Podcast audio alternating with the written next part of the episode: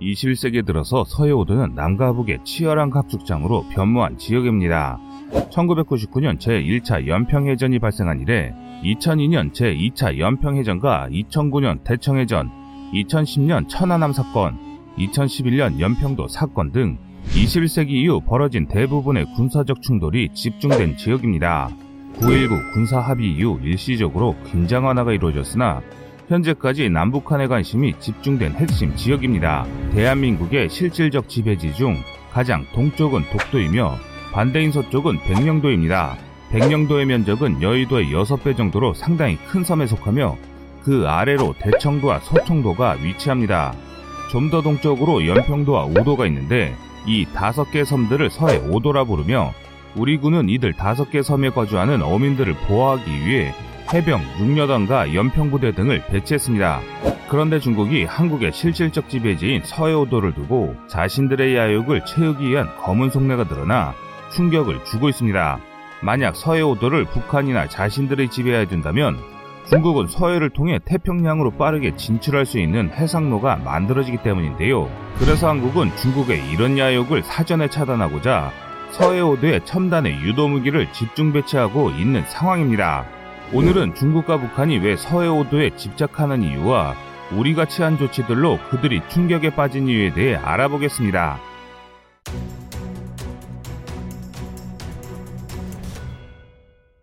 우리에게 서해오도가 중요한 이유가 있는데요. 육지와 분리되어 있어 분쟁의 강도를 조절할 수 있으며 주변 바다를 통제할 수 있는 요지이기 때문입니다. 이 때문에 북한이 서해오도에 대한 집착을 포기할 수 없는 것이며 인근의 바다가 북한 영토에 인접했음에도 북한의 함대와 어선이 접근할 수 없는 이유입니다. 이렇다 할 수출 품목이 없는 북한에게 바다는 수익을 올릴 수 있는 중요한 자원입니다. 그런데 그 방법이 중국 어선의 어권을 판매하는 것이라는 것을 생각해보면 대한민국이 서해오도를 확보한 것은 참 다행한 일이 아닐 수 없습니다.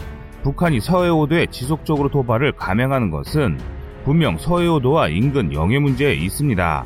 하지만 지난 2010년과 2011년의 도발은 또 다른 이유가 중요하게 작용했다는 게 전문가들의 분석입니다. 서해오도에서 벌어진 가장 큰 사건은 연평도 포격 도발입니다.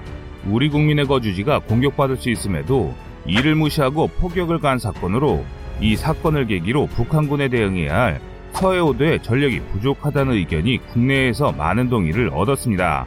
이에 따라 서해오도에 대한 대대적인 전력 강화가 이루어지게 됐으며 지휘 공백이 발생했다는 지적을 감안해 신속한 의사결정을 위해 해당 지역의 지휘권을 가진 서북도서 방위사령부를 창설하고 백령도의 해병 6여단과 연평도의 연평부대를 배속시켰습니다. 이후 훈련 중 습격당해 일부 고장 등으로 적절한 대처를 못했던 K9의 배치 수량을 크게 늘리고 코브라 공격 헬기, 구룡 등의 전력을 추가 확보했습니다. 또 제대로 기능하지 못한 구형 대포병 레이더 대신 아서K 등 신형 장비를 도입했으며 이후 TPQ-74K와 같은 국산 신형 대포병 레이더가 배치된 것으로 보이는데요. 이를 통해 서북도서 자체의 방위력을 크게 확대했습니다. 이뿐만 아니라 육군은 전시 서부 전선을 책임지면서 동시에 서북도서의 방어를 지원하기 위해 국군과 주한미군의 아파치 공격 헬기 상당수를 인근에 배치했습니다. 공군 역시 독일제 타우러스 미사일을 구매하여 황해 지역 북한군에 대한 타격력을 강화했습니다. 자신들의 건재함을 보여주기에 자행했던 행동들이 오히려 한국에게는 서해오도를 더욱 굳건히 지키는 계기가 된 것이죠. 서해오도의 전력이 강화되기 이전부터 북한은 서해오도를 상대로 한 여러 전력을 배치해 두었는데요. 황해도 해안가에 여러 섬과 절벽지에 대해 여러 포대를 설치해 한국군을 타격할 수 있게 준비했습니다. 동시에 백령도로부터 불과 30여 분 떨어진 고안포 해군기지를 신설하고 공기부양정을 배치해 기습적으로 대규모 병력을 상륙시키려는 모습을 보여주었습니다. 김정은이 직접 참가하는 상황에서 서해오도를 대상으로 한 상륙훈련이 수차례 벌어지기도 했습니다. 하지만 북한의 지속적인 전력 증강으로 인해 한국이 새롭게 배치한 전력들로도 북한군의 상륙을 완전히 저지하기는 어려워졌는데요. 서해오도는 북한의 공기부양정으로는 30분 내의 거리로 짧은 이동거리로 인해 상륙이 허용되는 순간 수적으로 불리한 우리 군이 패배할 수 있다는 우려가 여러 언론에서 제기되기도 했습니다. 그래서 이런 문제점을 해결하고자 아파치 공격 헬기가 실전 배치됐고 현궁 대전차 미사일과 비궁 지대함 유도 로켓 등이 배치되며 상황은 급반전되고 있습니다. 이 세 가지 전력이 서해오도에 배치되면서 북한군의 공세 전력은 힘을 못 쓰게 됐는데요. 현재 북한이 가진 전력으로는 우리의 방어를 돌파할 방법이 없어졌기 때문입니다. 그런데 이러한 변화가 북한뿐만 아니라 중국에게도 상당히 큰 충격을 주게 됐습니다. 북한은 연평도 공격을 통해 한국에게 공포심을 심어주려는 심산이었는데요. 그런데 오히려 한국의 전력이 증강되자 이제는 한국군의 역습을 두려워하는 상황에 처했기 때문입니다. 그런데 북한군에게 위협적인 무기는 아파치뿐만이 아닙니다. 한국이 개발한 국산 무기 비군과 형국 역시 북한의 전략을 송두리째 흔들고 있습니다. 기존에 연평도에 배치된 스파이크 NLOS는 스파이크 대전차 미사일의 개량형으로 25km의 사거리를 가진 강력한 장비이지만 그 수량에는 한계가 있었습니다. 또한 비싼 가격도 한몫하기 때문에 충분한 전력 확보는 어려웠습니다. 스파이크는 발당 수억 원에 이르는 미사일이기 때문에 한국군이 장기적으로 사용하기에는 부담으로 작용할 수밖에 없습니다. 그래서 한국은 다수의 공기부양정이 상륙식 전에 모두 격파할 수 있는 새로운 전술을 구상하게 됐습니다. 스파이크보다는 사거리가 짧지만 그보다 현저히 저렴한 형공을 배치하게 됐습니다. AT-1K 형공 대전차 미사일은 미국의 제블린과 이스라엘의 스파이크 미사일의 장점을 합쳐 만든 최신형 대전차 미사일입니다. 미사일을 발사한 후 유도할 필요가 없어 발사 후에 사수가 적의 반격을 피해 장소를 벗어날 수 있는 발사 후 망각 방식을 채택하였으며 적의 장갑이 두꺼운 전면이 아니라 얇은 상부를 노릴 수 있는 타버텍 방식을 탑재한 강력한 미사일입니다. 2.5km라는 비교적 짧은 사거리를 가졌으나 보병이 운용할 수 있을 정도로 가벼우면서 정확한 무기임을 고려할 때 충분히 강력한 화기라고 할 수 있습니다. 보병이 도수로 운반하기 때문에 은닉이 쉽고 다양한 지형에서 사용이 가능하므로 스파이크 NLOS 같이 차량이 운행하기 어려운 위치에서도 적을 제압할 수 있게 되었습니다. 또한 비궁 유도형 로켓은 LIG 넥스원이 개발한 저가형 유도 로켓인 LOGIR 사업으로 탄생한 무기입니다. 현재 유도가 가능한 18연장 pod 2개 탑재된 구경 70mm의 로켓인데요. 로거의 개발은 2000년 알카에다가 자살 보트를 이용해 정박 중이던 미군한 코러를 공격하자 이에 대응하고자 미국이 연구를 추진하며 시작되었습니다. 이후 서북 도서의 방어 방법을 고려하던 한국에 기술을 이전하며 공동 개발이 진행되었는데요. 하지만 돌연 미국이 사업에 철수하며 사업이 폐기되는 듯 했으나 결국 우리 단독으로 개발하는 데 성공한 무기 체계입니다. 서해오도 지역을 우리 군이 완벽히 사수할 수 있는 이유 중 하나가 저가의 유도 무기를 비처럼 쏟아낼 수 있기 때문입니다. 이는 해안으로 침입할 수 있는 북의 공기부양정과 반 잠수정에 대한 극상성의 효과를 나타냈기 때문입니다. 한편 비공의 배치가 끝나고 이를 보완할 감시 장비가 완비되면 북의 공기부양정 위협은 완벽히 차단할 수 있습니다. 그런데 우리가 이렇게 서해를 강화하자 북한보다 더 충격을 받은 나라가 있습니다. 바로 중국입니다. 서북 도서가 강화될수록 중국의 국가 전략에 막대한 차질이 빚어졌기 때문인데요. 중국에게 서해오도는 눈의 가시라고 할 수 있습니다. 백령도에서 산둥반도까지의 거리가 180km이며 백령도에서 북중국 국경까지의 거리가 200km에 불과하기 때문입니다. 중국은 급변 사태가 발생한 시 평양 이남의 남포항과 평양 이북의 순안 국제공항 등을 통해 공수부대와 해병대를 보낼 계획을 가지고 있습니다.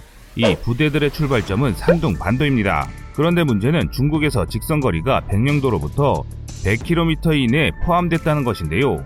만약 우리 군이 백령도에 사거리 100km 이상 혹은 200km 정도의 대한무기 체계를 배치할 경우 중국 해군은 급변 사태에 북한에 개입할 방법을 상실합니다. 게다가 산둥반도 이북의 함대가 백령도 이남으로 내려가는 것이 차단될 가능성까지 존재합니다. 중국으로서는 서북도 세 방위력이 증가할수록 중국의 대한반도 군사 전력이 무너지는 것은 물론 해군 전력을 집결하는 것도 차단되는 상황이 벌어질 수 있게 된다는 것이죠. 이는 중국이 미국에게 수행하고 있는 반접근 지역 거부 전략 A2AD와 상당히 유사한 상황입니다. 중국은 초음속 미사일과 대함 탄도 유도탄으로 미국의 항모전단이 동중국해와 서해로 접근하는 것을 차단해 자국령에서 중국 해군이 활동할 수 없도록 견제하고 있습니다. 그런데 아이러니하게도 중국이 미국에게 하는 행동을 우리가 그대로 따라할 수 있는 영토와 기술을 가졌으니 중국으로서는 악몽이나 다를 바 없는 상황이 된 것입니다. 또한 대한민국은 이미 현무포의 개발 과정에서 뛰어난 탄도탄 유도 능력을 입증했으며 초음속 미사일의 실전 배치를 앞두고 있어 극초음속 무기 체계 개발을 천명한 기술 강국입니다. 중국의 A2AD보다 더 정밀하고 치명적인 방어 체계가 서해오도를 비롯한 우리 도서 전체에 배치된다면 중국 해군의 상당수는 항구를 나올 수도 없는 상황이며 한국이 이미 개발하거나 개발 중인 초음속 미사일을 포함해 여러 미사일 플랫폼을 동시에 배치한다면 중국이 서해를 통한 해상 진출은 사전에 차단되기 때문에 골치가 아플 수밖에 없습니다. 이뿐만 아니라 합동 화력함, 세종대왕급 배치2 구축함, 도산 안창호급 잠수함, KFX 등도 추가적으로 배치 예정이면서 그동안 자신들의 심혈을 기울였던 모든 것들이 물거품이 되고 있습니다. 특히 도산안청호급과 KFX의 초음속 미사일이 탑재될 경우 그 치명성은 극대화되는데요. 도산안창호급 잠수함은 초음속 미사일이 발사될 때까지 전혀 탐지할 수 없는 한국의 대표적인 전략 자산입니다. 또 KFX에 실을 수 있을 정도로 소형화된 초음속이나 극초음속 미사일이 배치된다면 중국 해군의 서해 진출은 거의 불가능에 가까워집니다. 그런데 최근 이스라엘이 발표한 한 새로운 무기 체계가 언론에 보도되면서 중국과 북한이 경악하는 상황이 발생했습니다. 가뜩이나 서해 진출을 노리는 중국과 북한이 이 무기 체계 때문에 더 곤란한 입장에 빠졌기 때문인데요. 이 무기 체계는 비궁을 이용해 우리 해안 방어가 한층 더 발전할 수 있기 때문입니다. 이 기술은 이스라엘 엘빗사의 펄스 다연장 로켓 시스템을 이용한 해안 SPMS로 한국어로 직역하자면 해안 방어 미사일 체계입니다. 이 체계는 펄스 다연장 로켓의 다목적 운용 시스템을 해상에서도 사용 가능하게 하는 시스템인데요. 지상형의 경우 122mm부터 370mm까지 여러 국경의 정밀 유도 무기 체계를 운영할 수 있으며 사거리 35에서 300km까지 용도에 맞게 무장을 변경해 운영할 수 있는 시스템입니다.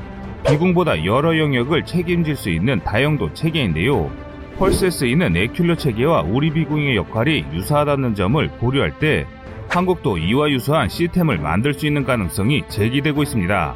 또한 이 기술을 접목한다면 다른 유도무기 활용이 가능하기 때문에 그동안 중국이 북한을 통해 우리의 영토를 침범하던 행동들은 이제 더 이상 꿈도 꾸지 못하게 될 것입니다.